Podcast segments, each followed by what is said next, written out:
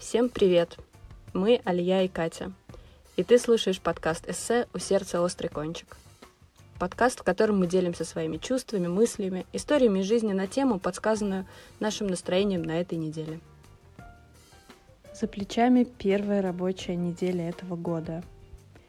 И именно о работе мы хотим поговорить сегодня. О том, что для нас работа, можно ли прожить без нее – как найти работу мечты и вообще, как разобраться в 30 с небольшим, кем же ты хочешь стать, когда вырастешь.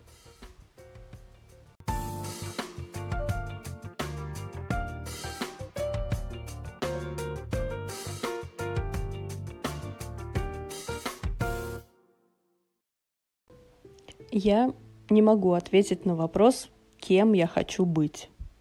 Я не знаю но знаю точно, что не смогу не работать.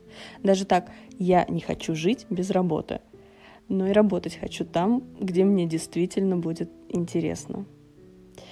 Тут почему-то сразу вспоминается три сестры Чехова. Работать надо, работать. От того нам не весело, и смотрим мы на жизнь так мрачно, что не знаем труда.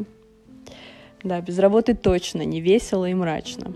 Но порой с работой еще тяжелее. Наряду с вопросом, кем хочу стать, когда вырасту, стоят также, как найти место, где будет легко и комфортно, где будешь развиваться и расти, где будешь любить коллег, где не сойдешь с ума и не перегоришь. И обычно коучи личностного роста дают такие задачки – чем бы ты занимался, если бы у тебя были миллионы миллиардов денег? И, честно говоря, скорее всего, ничем. Или сторчалась бы, или ушла в монастырь, а все деньги перевела бы в разные фонды. Но сто процентов это была бы какая-то крайность. И какой именно крайности меня бы оттолкнула волна этого нескончаемого богатства – не знаю. Также я не знаю, кто именно сказал, но я абсолютно согласна, что денег должно быть достаточно для того, чтобы можно было работать на интересной работе. При этом недостаточно для того, чтобы не работать совсем. Те же коучи рекомендуют вернуться в детство и поискать ответы там. Кем хотели стать, чем заниматься, что любили, какие таланты проявляли. И, конечно же, тысячу раз я задумывалась об этом. Оглядываясь назад, вообще кажется, что вся моя жизнь — это какая-то борьба с желанием объять необъятное, узнать как можно больше, попробовать себя в самых разных сферах и поиск того, на чем я все же смогу остановиться, определившись. Так, немножко о детстве. Из того, что я могу вспомнить, всегда была мечта стать журналисткой. Хотела писать в каких-нибудь подростковых журналах типа Cool Girl о всяких подростковых проблемах, о влюбленностях или о прыщах, куда же без них. Еще мечтала быть ведущей на Первом канале. И до сих пор иногда представляю себя диктором новостей. В школе как-то на уроке русского языка моя преподавательница сказала, что одним из главных тестов для тех, кто хочет стать диктором, было, а может быть и сейчас есть склонение числительных. Ух, с каким усердием, чуть ли не остервенением я учила 500, 500, 500, 500, 500, о 500. Разбуди меня ночью, до сих пор от зубов отлетает. И кто знает, может быть, однажды и эта мечта исполнится. А еще до безумия нравилась статистика, да и математика в целом. Плюс нравилось узнавать общественное мнение. Помню, как с подружкой бегали по двору и приставали к взрослым, представлять журналистами вымышленной школьной газеты. И вопросы были такие. Сколько вам лет? Какое у вас образование? Есть ли у вас дети? А каким мылом вы пользуетесь? А какому мылу отдали бы предпочтение? Дуру или полмолив? А какую зубную пасту вы чаще всего покупаете? Колгейт или блендомет? Понимаете, уже тогда мы сегментировали, а после обрабатывали данные и подсчитывали, какой процент респондентов отдавал предпочтение тому или другому товару. на самом деле не хуже нынешнего Яндекса, только немножко другие масштабы. И честно, я не знаю, почему мне так это нравилось. Видимо, все же любовь к цифрам уже тогда давала о себе знать. Кстати, и в институте статистика была вообще самым любимым предметом. Ну и вообще, даже вне работы я также веду разного рода таблицы о своей жизни. Например, сколько книг прочитала, за какой период, каких авторов, из каких стран, сколько спектаклей просмотрела, или в каком театре они были, какого режиссера. И вот почему-то мне очень важно знать именно процентное соотношение всех этих данных. А еще я грезила журфаком МГУ. При этом, как мне кажется, привлекала меня очень сильно не только профессия, но еще и то комьюнити, которое получаешь при зачислении. Плюс, опять же, как у Чехова, очень хотелось в Москву. Ну, и желание писать, писать обо всем. Через много лет журфак таки случился в моей жизни, не МГУ, конечно. Поступила я в первый дистанционный вуз, и было это задолго до всеобщего карантина, до того, как все попробовали этот формат. Отучилась первый курс, сдала с отличием сессию и поняла, что для того, чтобы писать, надо просто писать. Постоянно, системно, дисциплинированно. А все остальное приложится. Тем более платформ, где сейчас можно опубликовать свои тексты, видимо-невидимо. И не стала тратить больше время и деньги на погоню за детской мечтой. Сейчас моя основная профессия – финансист. Выбор этой профессии за меня когда-то сделал папа, сказав, что журналистика – это прекрасно, но бухучет надежнее. Бухгалтеры нужны всегда и везде. Я, конечно же, не сразу поняла, не сразу осознала, что это была своеобразная забота, защита взрослого мужчины, всю жизнь проработавшего строителем не в самых благоприятных условиях. Мужчина, который видел бухгалтерию и понимал, что это хорошее, достойное место для его дочери, место, гарантирующее теплый кабинет и какое-никакое уважение.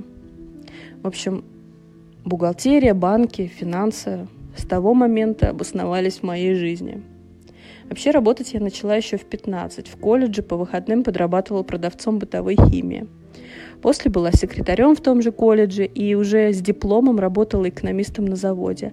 А следом была череда рекламных агентств. Младший бухгалтер, бухгалтер, старший бухгалтер, специалистом СФО, финаналитик, финконтролер, финменеджер. И Москва все же случилась в моей жизни. Правда, как я уже говорила, без МГУ, но с огромными корпорациями, раздутой иерархией, бонусами, кофебрейками, вечным бегом в колесе, сугубо женскими коллективами, разнообразными боссами, их правилами жизни. В общем, со всеми прелестями корпоративной культуры. И забавно, что работая на заводе, я очень мечтала об офисе класса А – Казалось, вот там-то счастье, там-то настоящая красивая жизнь. А отмотав почти 15 лет в этих классовых офисах, стала скучать по заводу. И настоящая жизнь была все же там. Там она была осязаемая. И результат работы был, результат работы был виден, его можно было потрогать. Но в целом, наверное, хорошо там, где нас нет. Такова человеческая суть. На собеседованиях достаточно часто спрашивают, что для вас работа в финансах. И мне кажется, что самый частый мой ответ – это стабильность. Но вот в чем парадокс. Есть ли эта стабильность в принципе? Ведь само понятие стабильности – это такая утопия. Стабильности так таковой нет. В любую минуту может произойти все, что угодно и изменить жизнь кардинально. Так может, стабильность это удобная отговорка, чтобы не меняться, чтобы не рисковать, чтобы не подвергать себя страху начинать все с нуля. Вот знаете же, что есть такая теория, будто бы военные идут те, кому тяжело принимать решения, кому нравится жить по уставу, и когда командир решает, что делать, а ты только исполняешь его приказы. Я ни в коем случае не хочу никого обидеть и уважаю любой труд понимаю, что он сложен и важен, а мои знания о военном деле, они лишь понаслышке. Но эта теория развивает мою идею об офисных клерках, которые так же, как и я, находятся во власти своих шефов и корпораций. И корпоративной идеологии.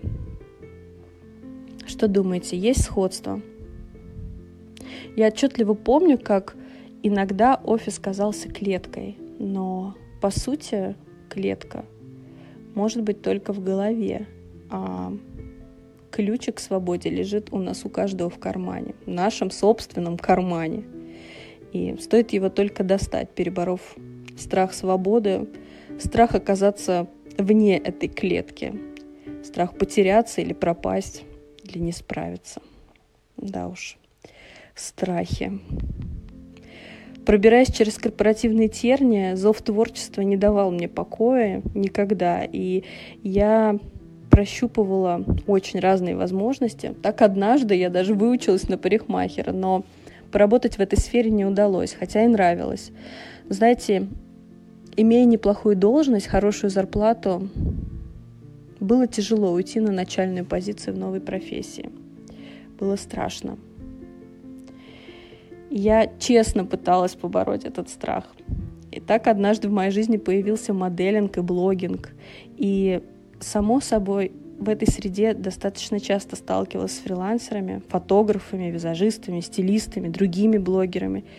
И опять же часто задавала себе вопрос, а ты бы смогла так на все сто процентов быть сама по себе и бросить офис?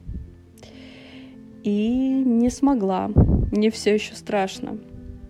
Как бы привлекательно не выглядела свободная жизнь, мне все еще невыносимо страшно остаться в открытом океане, ведь я часто видела не самые позитивные примеры, как в этом же океане тонули, казалось бы, очень сильные пловцы. Так какая же она работа моей мечты? Не думаю, что смогу жить без финансов, или точнее без цифр. В цифрах тоже есть некое искусство. Цифры могут быть поэмой, если только научиться их читать. Но я все же буду стараться находить балансы. Тут опять бухгалтерские категории. Баланс между чем-то устойчивым, понятным, фундаментальным, четким, как цифры, и творчеством в чистом виде. Творчеством субъективным, легким, порой ветреным, но не менее важным.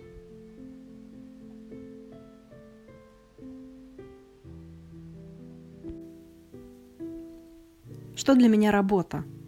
Да-да, не просто работа, а именно то, чем ты занимаешься в течение дня и получаешь за это, как говорят, компенсацию, а попросту деньги. Работа может быть очень разной, но мне знакома именно офисная.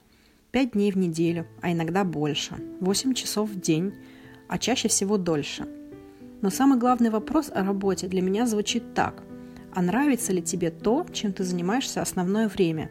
Я не могу на него ответить однозначно – но ведь я как-то очутилась там, где нахожусь сейчас. И этот путь начался, наверное, в школе, когда пришло время выбирать, в какой вуз поступать и, главное, на какую специальность. Вот говорю это и думаю, а ведь тогда была еще одна альтернатива – не поступать. Но такое даже не рассматривалось.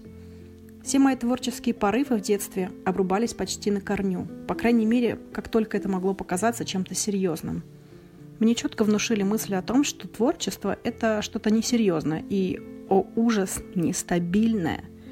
Можно, конечно, этим заниматься, но сначала получи профессию и встань на ноги. Позже оказалось, что когда встала на ноги, уже очень сложно их сдвинуть в сторону. Итак, последовав завету родителей и примеру старшей сестры, я поступила на эконом – Тогда это и для меня казалось вполне логичным выбором, ведь я так и не смогла определиться окончательно, кто я, гуманитарий или технарь. А ведь это было так важно тогда, повесить на себя ярлык. Эконом казался для меня чем-то очень объемлющим. Это было и второй причиной, почему я выбрала эту специальность.